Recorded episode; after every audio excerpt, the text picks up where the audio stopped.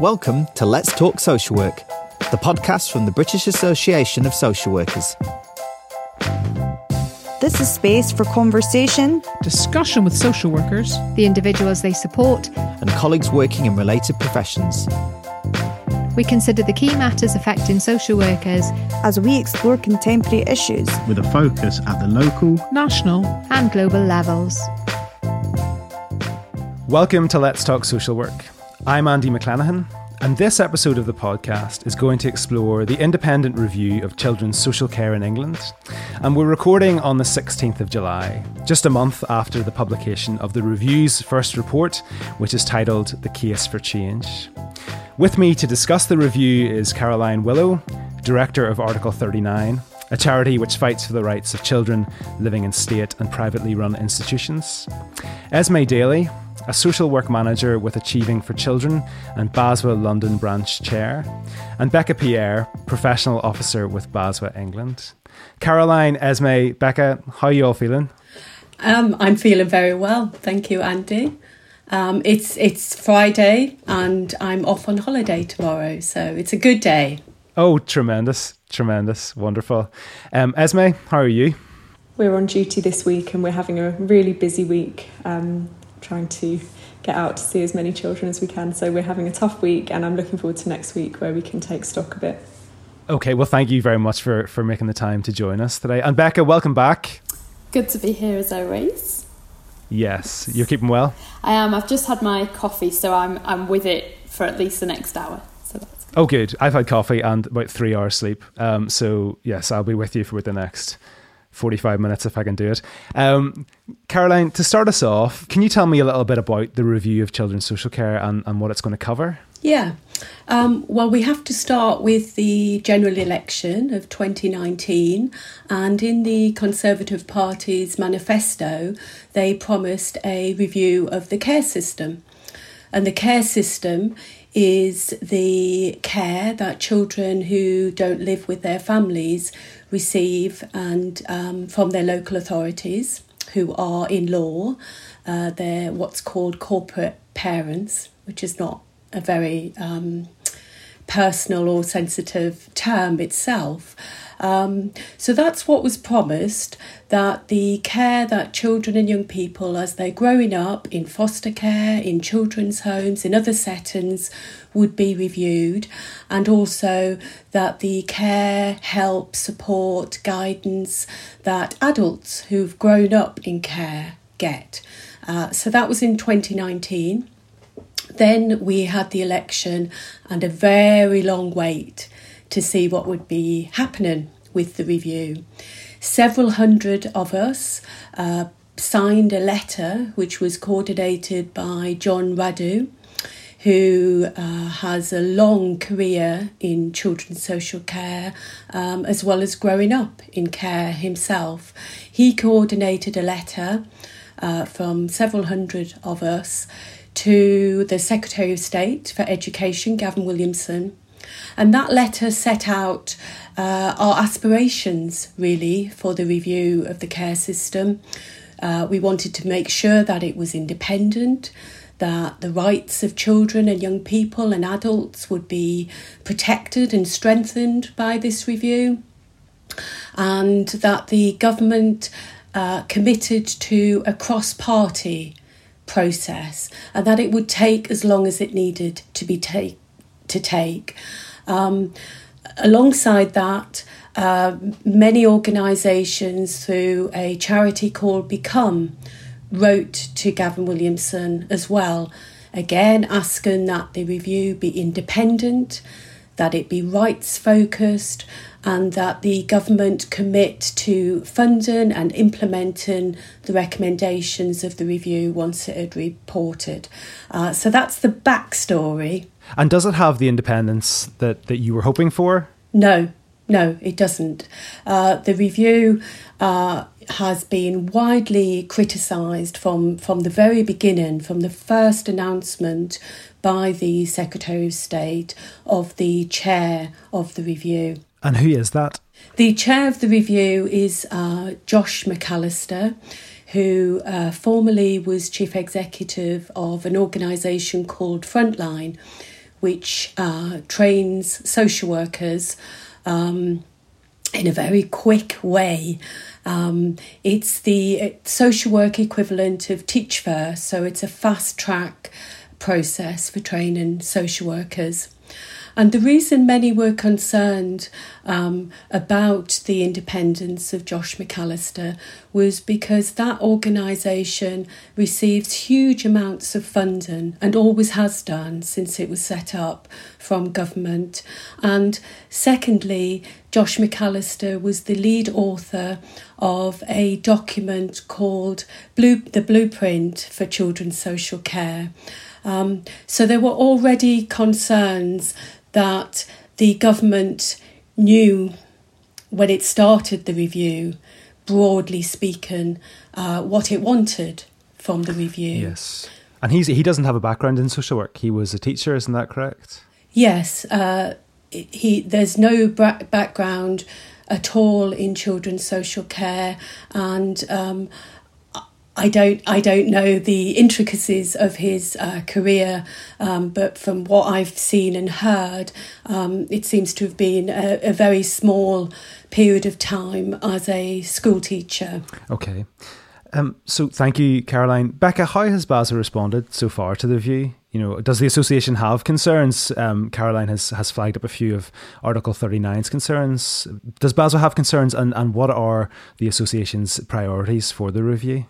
I'd just like to start by saying that for me personally, whilst I'm on this podcast, I'm here in the capacity of representing BASW, but because I spent some time in care as a teenager, um, it's very personal to me. I had some very difficult experiences during that time, so I just really wanted to name those kind of two hats that I'm wearing, really, as both BASW professional officer, but also someone with uh, care experience. But in terms of what BASW has done, BASW from the very start has tried to advocate for the review to put children at the heart and to have a rights based approach. Um, from day one, we were quite vocal about that. So we've released policy statements that sets out our member informed expectations.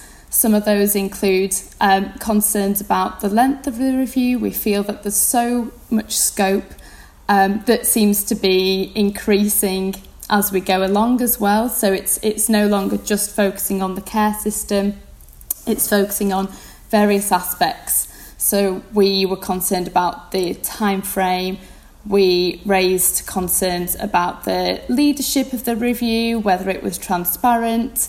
Um, we hope to potentially appoint a co-chair of someone with lived experience. Um, Following these that statement as well, we have written to the Secretary of State outlining the contractual concerns around the review. Um, you can see some of those on our website. We've created a steering group that um, is made of BASW members, of diverse members from all different types of backgrounds, and um, we are advocating. But I suppose our concerns are too, no, you know, too numerous to say within this podcast but we don't feel that it will really meet the need, the very complex needs of children and families at a time where, after 10 years of austerity, services are really on their knees. And I can say that as someone who was in practice 12 months ago, we feel that that anti poverty approach really needs to be integrated much more. Thank you, Becca. And you said there's too much to mention in this podcast. I'll just uh, highlight that this is the first of two episodes that we're making, and there's going to be a second episode on the care review, which will come out on the 23rd of September. So we will be coming back to this issue as it progresses. Now, I mentioned in the introduction that the review team has recently released uh, the Case for Change document. So, for listeners out there who may not be aware of that document, what's the purpose of it and what does it set out? Yeah. Um, well, on the day that the Secretary of State for Education, Gavin Williamson, announced that Josh MacAlister had been given the role of leading the review, um, Josh MacAlister released a video which set out how he uh, planned to uh, carry out the review. And he said he wanted to do it differently from ordinary reviews. And one way it was going to be different was he issued a call for advice. So he asked the uh, care experienced community, so children and adults who are growing up in care or grew up in care, for their advice on what he should read, who he should hear from, and how he should endeavour to hear directly from children and young people and parents and families and and social workers and and people who work in and around children's social care. So that was one big promise of doing this review in a different way. That was a call for advice. Alongside that was a call for evidence. And we were told at the very beginning that there would be um, several calls for evidence. And the first call for evidence was uh, for two researchers to the research community, and they were asked to send Josh MacAlister and his team of largely uh, civil servants um, all relevant research evidence, and they had a month to submit that to him. And then we were waiting for other calls for evidence, uh, which didn't happen. Now, less than three months after the review started work proper, uh, it started work in March 2021. Less than three months later, the case for change was published.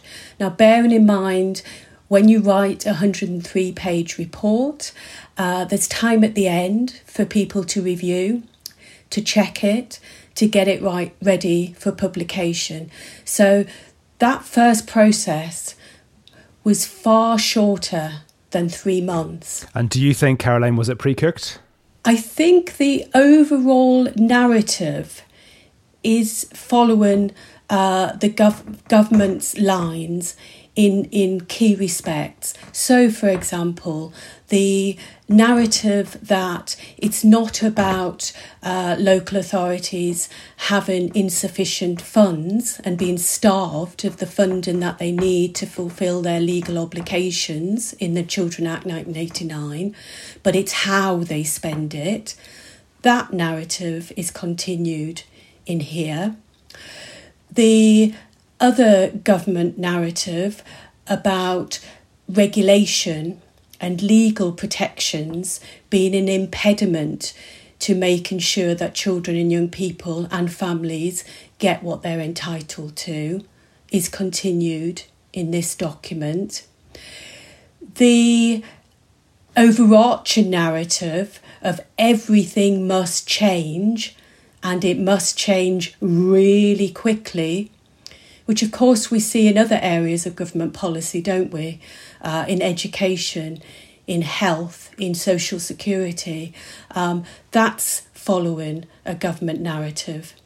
And there was one key way that the chair of the review could have shown himself to be independent of government, and that was on unregulated accommodation for teenagers in care he could have decided not to go anywhere near that controversial area of policy, um, which my own charity right now, we're awaiting uh, news from the High Court as to whether or not we can have a judicial review of Gavin Williamson's uh, decision to change the law.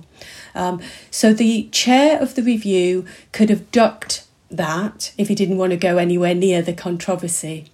But actually, he's done something much worse, in my view. He's sided the review with the government and the government's position.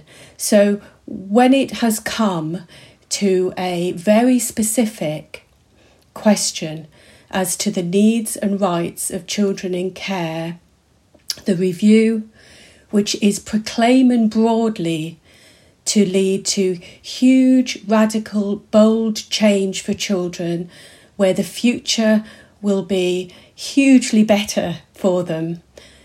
They've sided with the government, uh, and that's really dangerous, and, and it doesn't help at all to uh, relieve those of us on the outside who believe that this review uh, is not at all independent uh, and, and, and we feel really worried about uh, what the future holds for children and families. Esme, as a frontline practitioner, in terms of the scope of the review and, and the recent report, is it addressing the issues that you see that matter to the children that you're supporting? I suppose there's a few different strands of that. I think, firstly, I'd like to raise the, you know, what's happening on the ground in terms of what do social workers actually working with families know about this review. And I'd say that with things being so busy, often engagement in what's happening um, more politically that will impact us as a profession and will impact the children we work with doesn't always reach the forefront of, of our minds. And I think, you know, reading some of the takeaways on Twitter, some of the headlines that came out, um, and not necessarily reading the whole case for change because there just wasn't time for a lot of people who were doing those roles, um, was actually quite harmful. So people felt very um, worried about the the representation of social work as a runaway train, um, child protection as being sort of out of control. Um, I suppose I I have some comments in terms of the detail of the report. Um, so I felt very much that you know I looked through the report. There were 14 mentions of the word neighbour or neighbourhood. So it was very clear that the onus will be put onto the individual family to embed themselves within the community as opposed to providing those um, funded support services that, that had been historically provided. So is that a big shift towards kinship care, Esme? Is that is that correct? I think less kinship care, more the family network. So, what was supposed to have been embedded with family group conferences but never quite took off, that more um, big society idea that was it does yeah it kind of rings as big society 10 years on doesn't it? Exactly. Yeah. so we're back to david cameron's 2010 because yeah, that worked so well. Everybody knows yeah. the big society was a great triumph. Um, exactly um, and I think the other thing that we've picked up on within my service about how this report's been written, um, there's only one mention of direct work with children and families. So it's very much focused on process and very little interest in that relational aspect of of um, how we build up relationships with children and why we do that. And I think that's a real lack for this report. Just in terms of a little bit of context, just so that people that aren't familiar maybe with this area of social work, they can understand uh, the scope of, of this uh, issue. There's about 80,000 children that are looked after um, uh, in England, and 57,000 live in foster care, and about just shy of 11,000 uh, live in children's homes. Uh, Carolyne, in terms of unregulated placements, do we know how many uh, children and young people are in unregulated placements? Yeah, at any at any one time, uh, there's around six thousand plus children living in unregulated accommodation. So that's more than fifty percent of children that are in children's homes. Is that correct? Yeah, and and one third of sixteen and seventeen year olds who are living in care uh, are in unregulated accommodation. And the government is uh, proposing to uh, introduce standards for this type of accommodation, which uh, can range from uh, being in a shared house to a child living in a house on their own, with support workers coming in for an hour a day or maybe three hours a week, um, to bedsits, to flats uh, and hostels. And the government is proposing to introduce four standards uh, for this accommodation around the country. And they have deliberately kept out of these standards uh, any uh, requirement to ensure that those teenagers receive day to day care, which teenagers in families up and down the country receive, including in foster families, and which children and teenagers in children's homes receive.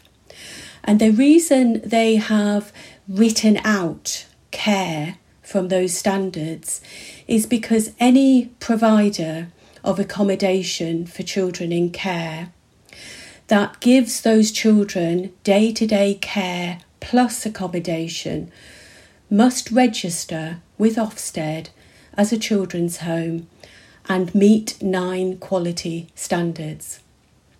Now, three quarters of providers of this accommodation are in the private sector.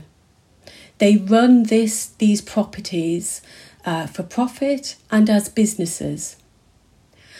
And the government ought, ought to have said, this is intolerable for all children in care. We cannot have children growing up in care without adult supervision and day to day care when they get in from school, when they get up in the morning to go to school, when they get up in the morning to go to college. They should have absolutely said that this is intolerable and we're going to fix it. And we're going to fix it by having the starting principle that all children in care receive care. And they didn't do that. And in our view, that is because they have made it the easiest route possible for the providers of the accommodation rather than actually uh, working out and sticking with what children and young people need. And, and that is what the review has gone with. They have said uh, it's an outrage, it's a national scandal that children aged 13 and under are in this type of accommodation. Well, the government statistics showed that there was 40 children aged 13 and under in this type of accommodation. Of course, it's wrong and scandalous that 40 children aged 13 and under are in this type of accommodation. Um, but speaking as a former local authority social worker who has worked in and around the care system for over 30 years, it's also wrong for children aged 16 and 17 not to have adult carers who are there for them, not to mollycoddle them, not, I mean, we can, parents mollycoddle teenagers, but not to impose and, uh, uh, rules and, and care on them that's inappropriate to their age and to their growing autonomy. Um, but they need to have adults there for them. And does that, um, Carolyne, Becca, Esme, does that point to a lack of a sufficient rights based approach to this review? I mean, one of the issues I was keen to talk about is um, whether the review pays adequate focus to the UN Convention on the Rights of the Child. Are these issues interrelated? Well, we also want the review to have at its core the United Nations Convention on the Rights of the Child. Um, but actually, if they'd been focused on children, that would have been a completely um, brilliant starting point.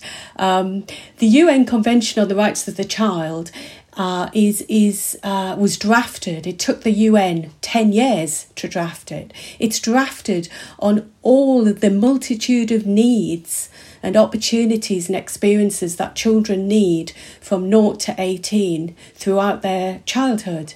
Um, so that's there as a, as a, as a backup for policymakers that don't know themselves uh, what children need uh, and what they should be provided with.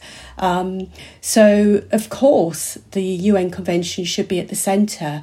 But come on, if, if you are running a review that is promising love and stability and care uh, and a bright, fantastic future for every child, uh, how can you not see that 16 and 17 year olds in the care of the state need to have where they live day to day care? I completely agree with you, Carolyne, as someone who was in um, that setting as a 16 and 17 year old, I was really struck when you described that setting as intolerable. For me, that was very much my experience. Whilst my you know, peers were going through their A levels and had nurturing, supportive homes and access to all the basics that children need food, electricity, water, love. stability. Um, I was in a setting where I was so struck by poverty. At 16, I was responsible for managing my own budget. Um, I would often go, that meant, you know, six weeks of waiting for benefits to kick in when I first moved in. That meant living without electricity. It meant writing essays for my A levels under, you know, with a candle in one hand and a pen in the other hand. It meant I remember very clearly one time I, I was so hungry. Um, I rummaged through old birthday cards and Christmas cards in the desperate hope of finding £10 to get me through that week. Um, I really just hear you when you're talking about the comparison between a foster home where children would have all of the support and nurture that they need and those settings which in my experience could be very sterile and hostile. Um, children need a space where they can feel, you know, a kind of relief from the daily stresses of life. And, and for me, being in that setting, it was a very small bedsit um, in a really deprived part of town.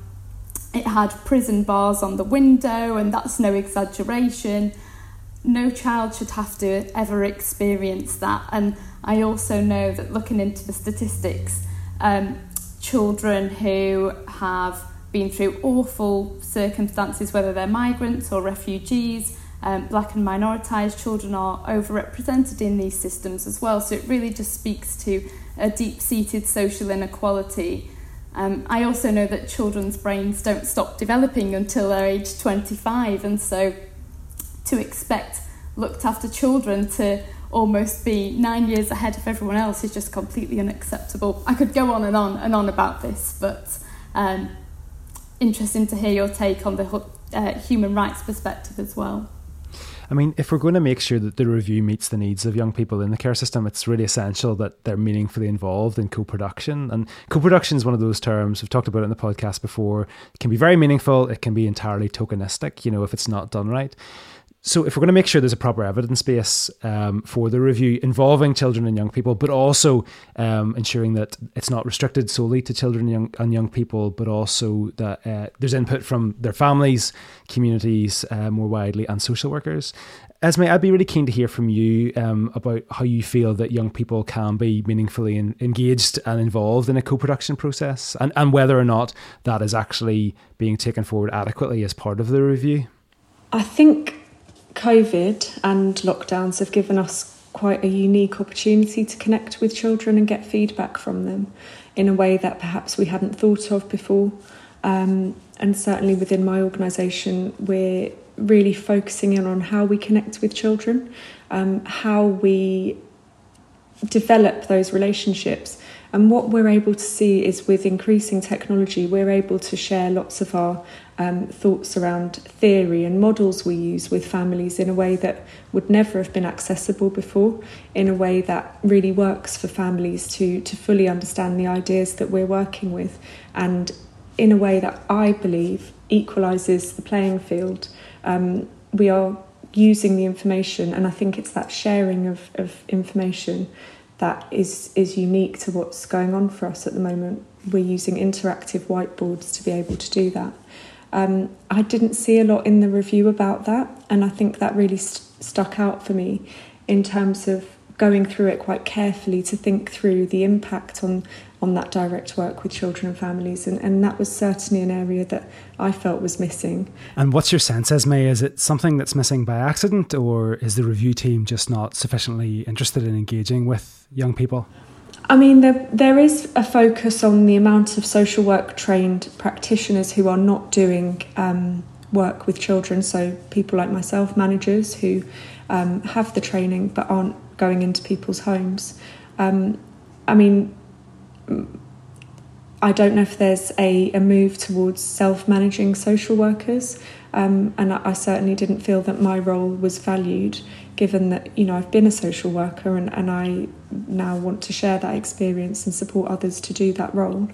Um, I, I did wonder what exactly the the proposed alternative is.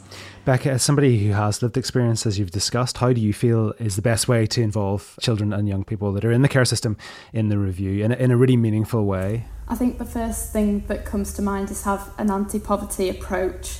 I know that when I was 16, 17, living without electricity, let alone Wi Fi, doing an online survey or taking part in virtual conferences would have been absolutely impossible. Um, so it really needs to consider how can children in those very specific circumstances engage. It needs to be face to face, it needs to be trauma informed, it needs to be building on the relationships that are already there as well. I think that when you've been in care and when you've had so many social workers having to continually tell your experiences can actually be really painful. And for me, I remember getting to the point where I just didn't want to open up those old wounds to anyone else. And so I think the best way would be to take a grassroots approach. So, approach local authorities. Local authorities already have excellent social workers who know and understand those children. So, it would be about really utilising those existing relationships as well. And Becca, you started that answer talking about poverty. So we've had more than a decade of austerity, um, and that has had a massive impact, both on service users, but also on social work services as well and local authority budgets. Does the case for change acknowledge this? I mean, you, does it set out plans to increase funding? Does it recognise that there's a need there? There seems to be a disconnect between acknowledging that um, the system is quote unquote, you know, a wonky Jenga tower. I think that that might not be word for word. So it acknowledges, yes, that there are huge structural problems, but what it doesn't do is tie those dots directly to austerity. Um, what I'm concerned about is in the contract signed by the chair. Um, the chair had to sign up to essentially not asking for more funding, or if they did ask for more funding, that those savings would have to be taken from another public pot. And that's completely, it's terrifying to think that an already overstretched education or health system might have to suffer because of the shortfall, the well, the already existing shortfall in social care. And I'm sure that Esme, um, managing a team, will have seen the results of those cuts as well. Just wondering what your thoughts are. Um, it's not rare for us to work with families where they have to choose what to spend money on and parents will go without eating so that children can. Um, in terms of my team, you know, I've I manage two newly qualifieds, two who are in their second year and one who's in her third, and that's not an unusual makeup. So we've got very well, relatively inexperienced teams who are going out and doing this work, and we I think we really need to think about how we're valuing social workers within the profession um, and I suppose that for me is the biggest dilemma. How do we encourage people to stay within the profession when there are messages from central government that this is a runaway train that you're attached to? And, and actually, I think from reading the contract, um, the article by BASW about the contract, we need to think about if the if the government has said we're not to be criticised, where does that blame land? It only lands on the profession. And, you know, I think what does that do to people who will be affected by it, including social workers? Well, it fundamentally comes to that issue around whether or not this is independent. If the government's saying, do a review, but don't say anything nasty about us, the guy's hands are tied from the start. Now, I'm not defending Josh MacAlister, but you know that puts you in a particular type of bind. In terms of if if there is no opportunity to um, call for additional funding in the review, where are they trying to make savings? What what are the proposals that are that are being put forward? Have they been made at this stage in terms of how money can be saved and spent in other ways? Um, just just on signing a contract that ties you in uh, legally to not making recommendations for children and their families to have more of our public funds. These are collective funds, these are uh, resources uh, that belong to our whole country. Um, you could call me naive, although I've been around uh, a very long time. Um, but I think a independent, a truly independent chair, somebody who had been approached uh, that knew uh, the, the lives of children and families, uh, what they endure, and the circumstances uh, that they have to live in. uh, under crushing poverty. Um, somebody who knew the lack of resources and the lack of uh, complementary services that social workers have to help families and to help children and young people when they're living in care, be that uh, child and adolescent mental health services, be that adequate, good housing, be that a social security system that actually provides social security. I think somebody who had been approached who knew all that and understood all that and had um, experience of speaking truth to power uh, would have said, I cannot sign that element of this contract. And I would love to do this review, and I would love to bring in this person, that person, uh, this organisation, that organisation, to really bring about fantastic change for children and families. But I just cannot, before I even start my first day, I cannot say this isn't going to cost money. So I think he could have, he could, well, an independent chair could have done with the the uh, necessary experience. Just coming back to Esme's point on the runaway train and, and Becca, you do have to read the, the report very carefully because, of course, the runaway train is the narrative that's been in the newspapers.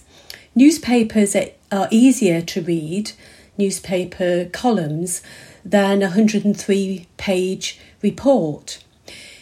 When you get into the detail of the report, it's not actually saying that we shouldn't have a child protection system where mums and dads are uh, going to feel on occasion very powerless and very uh, distraught by the challenge that social workers have to bring in order to protect children. On child protection, it is saying that social workers need to act more decisively. And what the what the case for change is doing is splitting family help from child protection. Now it doesn't tell us in this report, but a very eminent professor of social policy and social work who has herself undertaken uh, a, a, review of child protection for the government in the past, Professor Eileen Munro. She has publicly said back in May, so before this report came out, that the review is planning to split child protection from family help. Now, the Children Act 1989 has them together. And certainly when I was a local authority social worker, um, we, we needed we needed all of those services and all those additional helps uh, for families in order to protect children. I was a, a, a social work, a local authority social worker at a time when you could write a letter to the council and get a family a new council house with extra bedrooms. I was a social worker at a time when you could write letters to Social Security, DHSS as it was, the Department of Health and Social Security, and get grants for families, for carpets, for curtains, for duvets.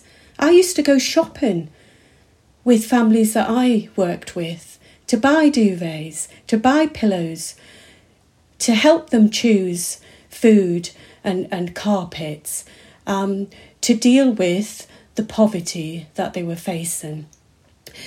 My team, we had our own building, which was uh, located in front of the the housing officers. We we not only had our own building, we had our own kitchen. We kept that kitchen stocked with food. Children knew we were there.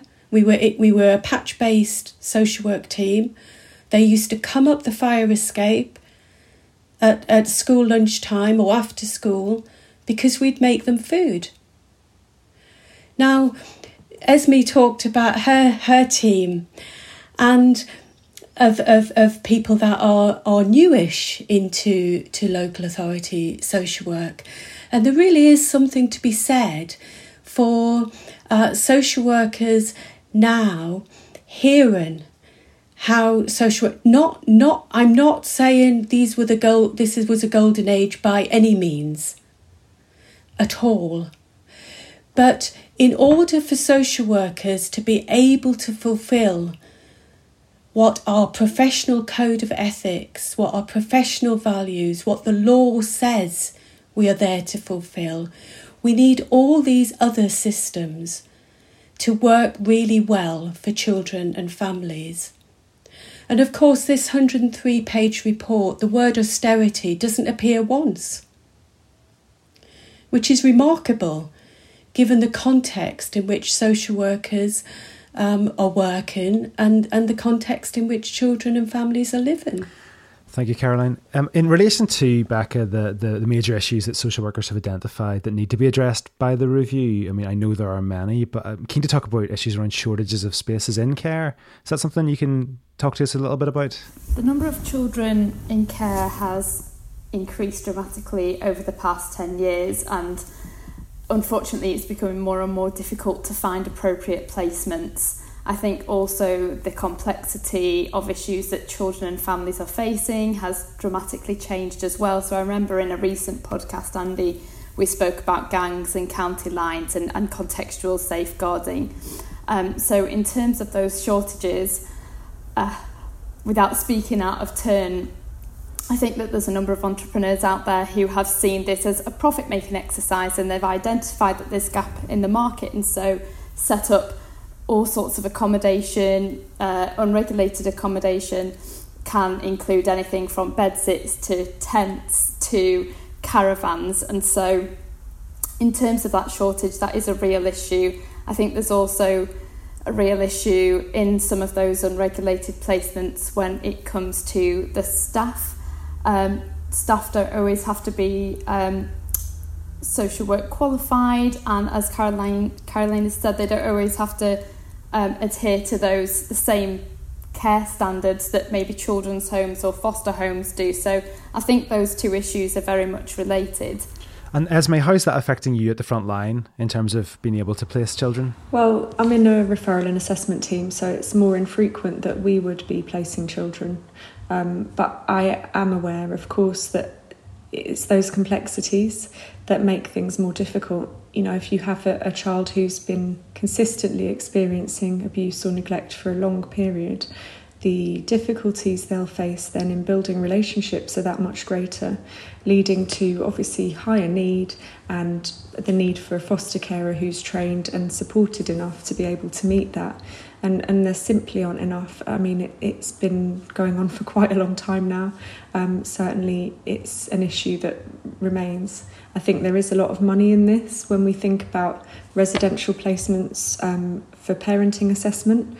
We know we know that those um, organisations make a fair bit of profit on those assessments that local authorities have to pay for to provide safety and assessment for um, particularly babies, when they are um, not necessarily, when it's judged that it's not necessarily safe for the, the babies to remain with their parents um, after birth. And I think that clearly that's an area that needs to be considered quite carefully. And is it going to address issues around um, out of area placements and the problems that can be associated with that? So, yes, there, there are many places in the report where it is very child focused. Um, of course, uh, from the outside, you want it to keep that's that thread of being child focused to get to the right conclusions and the right recommendations to stay with the child not to trail off and and and to go with a more palatable for the government conclusion. Um, but it is very clear that there needs to be uh, m- many more uh, suitable homes for children in care uh, in the right places um, and, and the right type of care.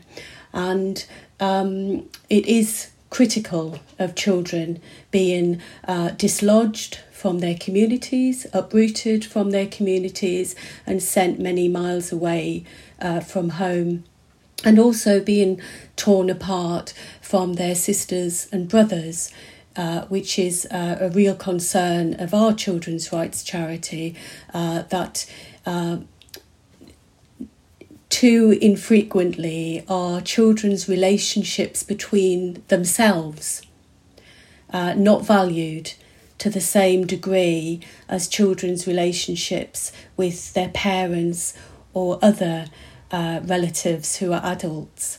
And time and time again, research and children and young people and adults who've grown up in, in care have, have told us in graphic uh, in graphic detail what it means uh, to lose that connection with a sister or a brother and just how enriched children's lives are um, by being able to grow up and, and, and stay staying in connection with with their sisters and brothers. So it is strong on that. Um, the challenge is what it will come up with next. It's it's it's made one very clear uh, policy decision on children in care, and it it made the wrong call. So we have to wait for when uh, it issues its its next and its final report to see whether it it continues to make recommendations that are palatable with the current government and are generally in the flow of government policy, or whether they can disassociate themselves from government policy and actually stay with the needs and rights of children and young people and adults who've grown up in care and, and more widely with, with families and what families need and are entitled to uh, from the state. Thanks, Carolyne. Becca, structural racism, it feeds into so many aspects of public services. And it's we we discussed this. You mentioned the episode about county lines previously. We, we discussed that back in April. And it's a really great episode. I'd encourage anybody who hasn't listened to that one yet to go back and find it. We've also explored the impacts of structural racism recently in an episode with our colleague Chantel Thomas and also Mit Joyner, the president of the National Association of Social Workers in the USA. And in that episode, we dug into re- loads of examples of the impacts of structural racism uh, on both sides of the Atlantic. We looked at health inequality policy, educational attainment, and more. But coming back to the care review, BASW has stated the children's social care system disproportionately fails people from black and man- minoritized communities, and these failings must be addressed via the care review. Can you tell me about how the system is failing black and minoritized communities and how it can be fixed? Absolutely. So I think that it's important to go right back to policy when it comes to thinking about the disadvantages faced by black and minoritised communities. So this goes so much beyond social care, it goes to the structural inequalities that black and minoritised children are overrepresented in um, areas of poverty. Um, black and minoritised people are far less likely to have access to secure employment, um, overrepresented in prison systems children are subject to what's called adultification from a very young age as well. So, in education systems, black and minority children are much likely to be excluded. They're much likely to end up in what are called pupil referral units, which essentially is a, a pipeline to the criminal justice system. And so we know that the, there are these overarching um, issues in society. And when it comes to black and minoritised children being failed by the system, absolutely, social work has so very far to go um, to acknowledge and to understand and to build bridges and to improve things. I know that I cannot speak with authority on this subject. Um, I'm from a mixed race family myself, but I'm white passing, so I'd really encourage listeners to speak directly to black and minoritized children themselves, understand their experiences, look at the research. There's so so far that we have to go. But when it comes to the care review itself, I think that whilst these issues were noted at a kind of surface level in the case for change document, there was a lack of real and deep engagement with that, and I, I couldn't see any meaningful or tangible commitments to addressing that and what that would look like. Okay, okay, and BASW is representing that that need for that to be addressed, though, in the review. Absolutely. So we are advocating um, for the review to take an actively anti-racist approach. One final question in relation to uh, issues that need to be addressed in the review. I mean, the transition from care to adulthood, it's often described as a cliff edge. From what we've seen so far, Carolyne, does the um, does the review recognise this cliff edge, and, and does it recognise a need to address that as a problem? It does refer to the cliff edge and it does um, talk about the, the needs and the rights of adults um, throughout their adulthood. So there's there's slight hints that the review may be looking at extended uh, support and help for people who grow up in care. Um, but I have to say, I'm not optimistic um, because there's slight hints throughout the 103 pages that the uh, review could come to uh, recommendations and conclusions that really do work for children, for young people, for adults who've grown up in care, and for families. Um, but what we've heard publicly and what we've seen in uh, the summaries really do suggest that the review is continuing uh, the policy agenda of government, a policy agenda that only a very small number of people uh, in the country are very actively and closely involved in. And deregulation has been central to that agenda uh, for, for several years. Now, this process is far from over. Um, what opportunities are there in place for social workers and people with lived experience to contribute to the review going forward? So, the Case for Change document does set out that people with lived and living experience um, and social workers will be consulted. It sets out that there will be various opportunities to do this um, through ongoing surveys on the um, review website and also through a series of uh, video conferences and, and different opportunities. So I would recommend that people refer directly to that document and to the review website. So, the deadline for uh, submitting uh, a response to the case for change is mid August, and the document itself poses 15 very broad questions, and then within the text, there's some other uh, questions, but they're not brought out at the end of each section.